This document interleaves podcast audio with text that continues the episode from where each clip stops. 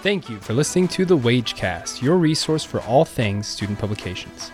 Here to remind you that even though you may be on an island at your school, when it comes to the student press, we're all in this together. Hey there, I'm Spencer O'Daniel. I'm a 10th year journalism teacher at the Mays Career Academy. And I'm Jake Wilken. I'm a fourth year journalism advisor at Wichita West High School. Today we're speaking to Chance Swaim, Polk Award winning investigative reporter at the Wichita Eagle. He's also the former editor in chief of The Sunflower at Wichita State. Chance has broken several major local stories here in Wichita. Most recently, he had a story about the Sedgwick County EMS director, John Gallagher, and his impact on EMS response times. During his time as a student journalist at Wichita State, he also wrote several stories that scrutinized school leadership, and he faced some serious backlash for some of his work. Uh, welcome, Chance. How are you doing? Hey, I'm doing pretty well. Thanks for having me on. Yeah, thanks for coming. Um, how do we want to get this started? Well, the first one ever. Right, So, like, yeah. what a what a way to like bring on somebody from the Eagle with investigative experience at the college level, at the professional level, that just broke a story like this and is probably working on all kinds of interesting stories for the future, right, Chance? Yeah, yeah. That's all the time, basically. The uh, this place is a, a hotbed for investigative reporting. Um, you know, there's it's kind of a, a weird media ecosystem, fairly large, mid-sized city with uh, with basically one newspaper and then TV station. So we get get a lot to cover and very few journalists. You know, um, although I think that's starting to improve. Talk a little bit about more about that later if you want, but I think I think we're getting I think we're getting in a in a better place locally as far as just the number of journalists. as an investigative reporter, um, you know, you end up doing these like deep dives into these super interesting, you know, somewhat controversial stories, which has kind of been your niche since your time at Wichita State. You know, you've been, uh, I think that when people see their name in a Chance Swaim story, they're like, oh God. It seems like the stories that you find are stories that nobody else was even looking at at that time. You know, things that are not weren't really in the news. They're just totally out of left field. You just have these these big, hard hitting things that just I feel like catch everybody by surprise. How do you come across these these stories that you end up you know becoming these deep dive investigations that you really look into? Yeah, I, I try to I try to really listen really closely to um, to my sources, to county officials, to city officials. Um, you know, there will be little nuggets in meetings and things like that where something's mentioned briefly, and then you kind of they just kind of move on. And um, usually, you start asking a few questions, you can pretty quickly tell what they don't want to talk about, and that you kind of lean into that, figure out what's really happening, and and um, you kind of assess like how many people does this affect. Um, what's the what's the public interest of this story? Is it going to you know, a, a squabble between two county employees, right, is may not be rise to the level of like needing to be a story, like a, a disagreement. But if you have like more than a hundred county employees calling for the resignation of their director, um, you need to listen and take it seriously, and then just start asking as many people as you can for as many details as you can to try to get to the truth. Um, I, I do a lot of work with um, open records. Like the Kansas Open Records Act is uh, one of the worst open records acts in the country, but it at least is a starting point um, for getting some information. Um, anytime you can get like something written down, a, a written record from a government source, um, that's fair game to report on. And I f- always feel a lot more comfortable reporting something if it's written down, if it's if it's documented. Um, that by no means is the only way to report. And uh, there are times when you just you got to go with your human sources and and uh, try to verify as much as you can. But it's really it's golden when you can get it through the Kansas Open Records Act. Um, I try to back things up with data as much as possible. Don't take any public comments at at face value from from you know a from any source, but you know county sources, city sources, officials. Um, don't ever take any statements at face value. Dig into it. Try to get try to get to the truth the best you can because they're not always going to tell you the full story. In any any comments, and that's kind of like I try to lean in and get as close to the closest version of the truth as I can. Um, you can't always get the full story, and um, really, there's just I try to listen, try to figure out the stories that are going to affect the most people or that that are the most important that need to be out there that maybe no one's listening to. Give voice to the voiceless and and kind of make cliche stuff, you know, but it's it's really important to journalists, you know, comfort the afflicted and afflict the comforted. Like the the those in power are not going to just like challenge themselves.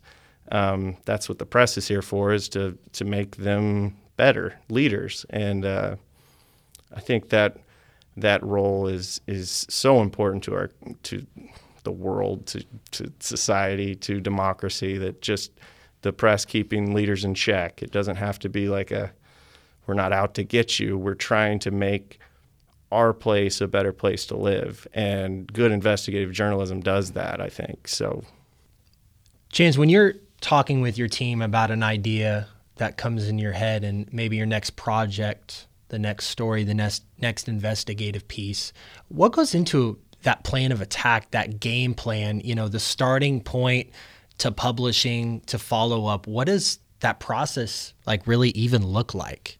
Yeah that's that's a that's a really good question and it depends on it kind of depends on your editors your teammates on the project things like that but i, I like to go in with like kind of a, an outline of of uh, after I've first done my some initial interviews and things like that to find out what kind of the story might be, what the story might become, and the most the biggest version of the story imaginable, right? Like if you get a tip that something's going on, okay, you, you think logically, how big could this be? Like what could this be? You you outline what it could be and then figure out kind of work backwards like, all right, if that's true, how would we get there? And what what would what would blow that story up, right? So you try to you try to make a list. I try to make a list of like sources who I know I'm going to have to talk to um, possible records that are that are available,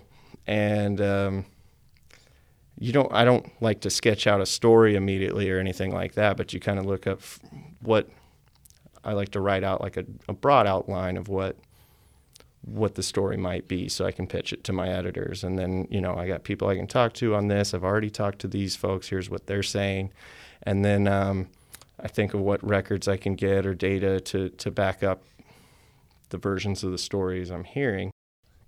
Doing this investigative reporting, you know, talking about these powerful people who um, are probably not always super happy with you, right, after a story comes out. Um, what have been uh, in your professional life versus in your life as a student journalist? What have you seen as like some of the backlash that you faced, and how is it different um, as a professional versus as a student? Yeah, as a student, it was a little bit more it was a little bit scarier. Um, our student newspaper at Wichita State was funded by student fees, which administrators and, and student government officials kind of have their, their hand in that pot. They can they can retaliate through money, whereas the Wichita Eagles a private company, and um, so when we would when I was at Wichita State, we wrote some some pretty cutting articles that that expose some of the conflicts of interest and, and things on campus.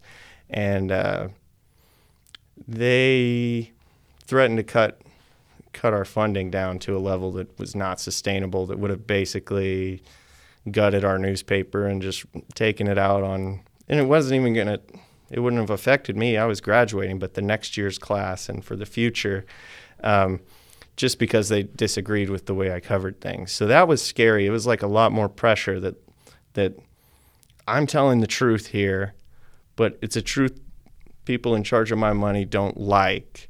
So they're going to take it out on every student who wants this opportunity in the future, which was just terrible. That's that was horrible. I didn't want to ruin it for everyone else, you know, that um, so that was bad. And then at the Eagle, it's more like the role is understood that we are not a mouthpiece for city government, the Wichita State, Wichita government, state government. You know, we're we're not the Wichita State sunflower, you know, where the lines are kind of blurred, where people say, you know, you should be PR for the for the newspaper or for the for the university, whereas like the Eagle, it's like, yeah, you're the watchdog for the for the city, for the state. And so the backlash has been more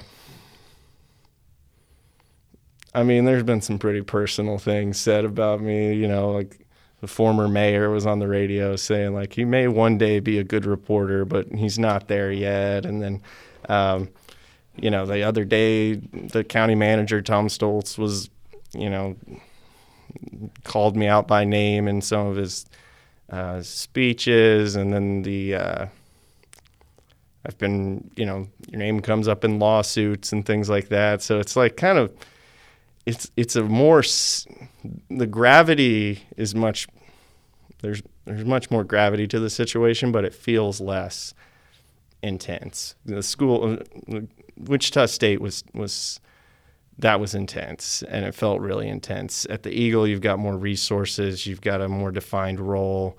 Um, the community's more um, there's more eyes on it really that protects you. You know, the sunlight keeps keeps the government from from attacking you too much. But so, um, in your time at the Eagle, when you faced like backlash and criticism, what were some of the things that you had to deal with? Uh, if you can give us any specific examples of that, and then how did you, as the editor in chief or as a reporter at the time, you know, depending on when it happened, how did you um, handle that?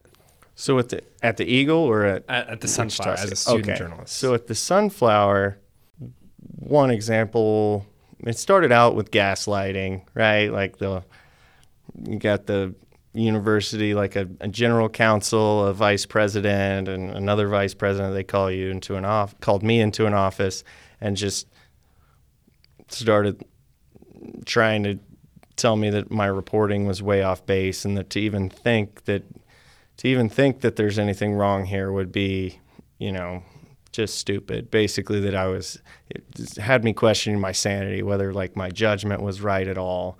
Um, just telling me there's no story here and that I was on thin ice and things like that. And it was clear that like if I'm gonna continue to challenge these guys, they're gonna continue to operate in this alternate reality where they're unquestionable and I'm the bad guy. I'm the idiot that just doesn't understand innovation campus or conflicts of interest that I'm just making a big deal out of nothing.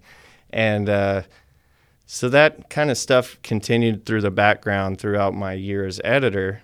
Um, you know, and they would, I could tell they were just trying to find things in the background. Like our, our website, we used a Wix, was it Wix?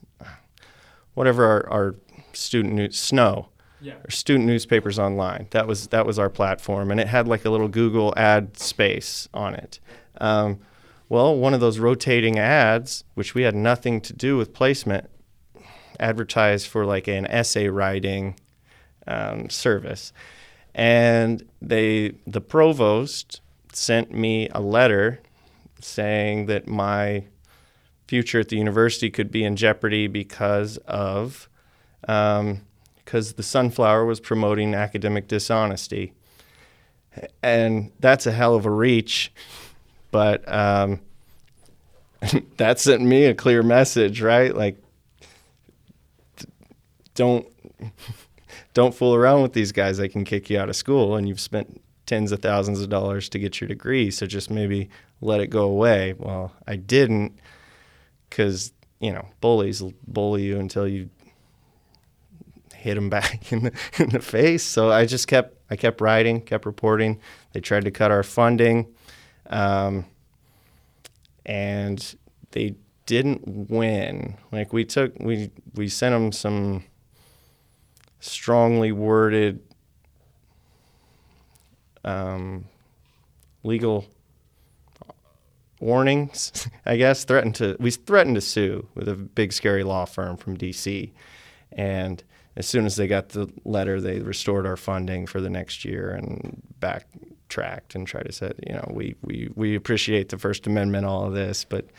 Um, so yeah, we just just kept fighting back and kept pushing it, and then I got out, and and the newspaper funding has become better than better than it was when I was there. So um, I'm glad we fought that, and I'm glad we won. But they were they were trying to take a lot of things out on me as a student, which like I get that. I was a I was a grad student at the time, and I could probably handle it a bit better than maybe an undergrad or a freshman or, or someone younger, a high school journalist, right? That's an enormous amount of pressure um, to put on a young person, a student, and and it was really gross, honestly. But um,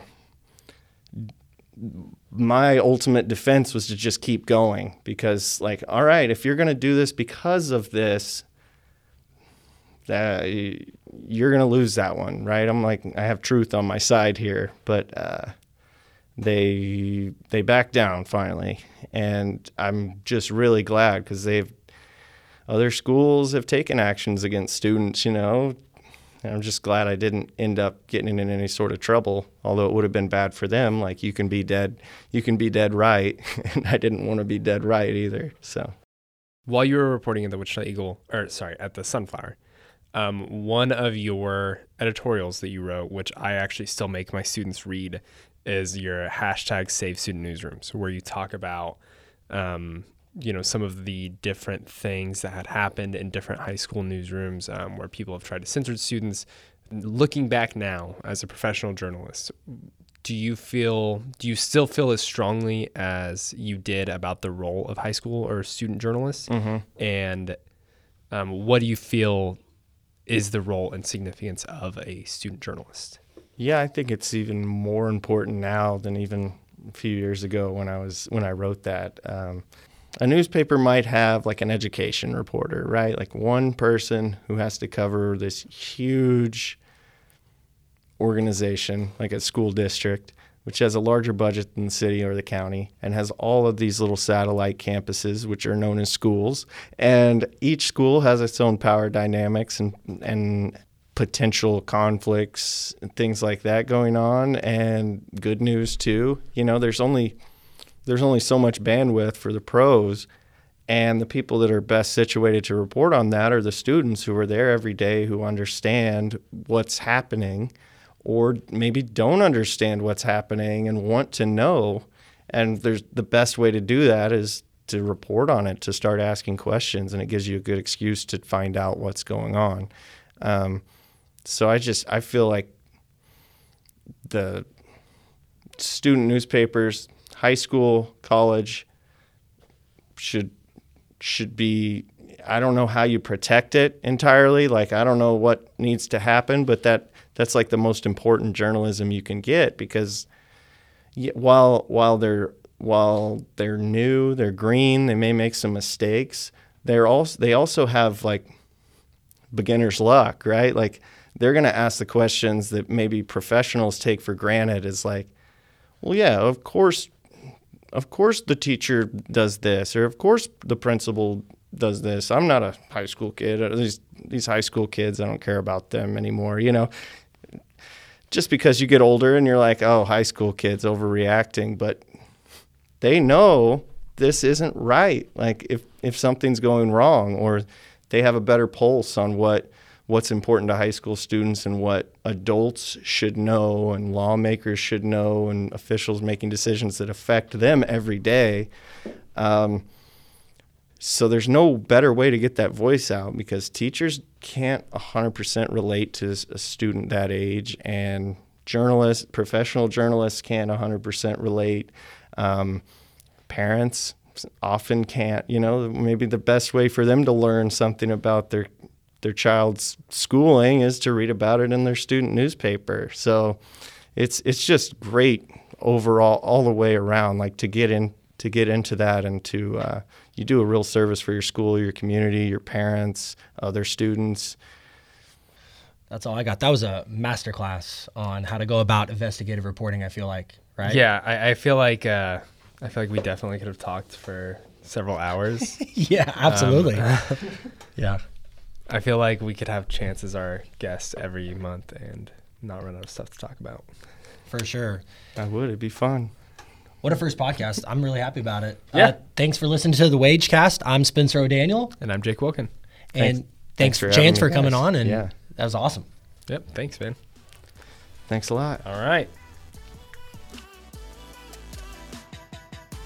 This podcast was produced and hosted by Spencer O'Daniel and Jacob Wilken on behalf of the Wichita Area Journalism Educators.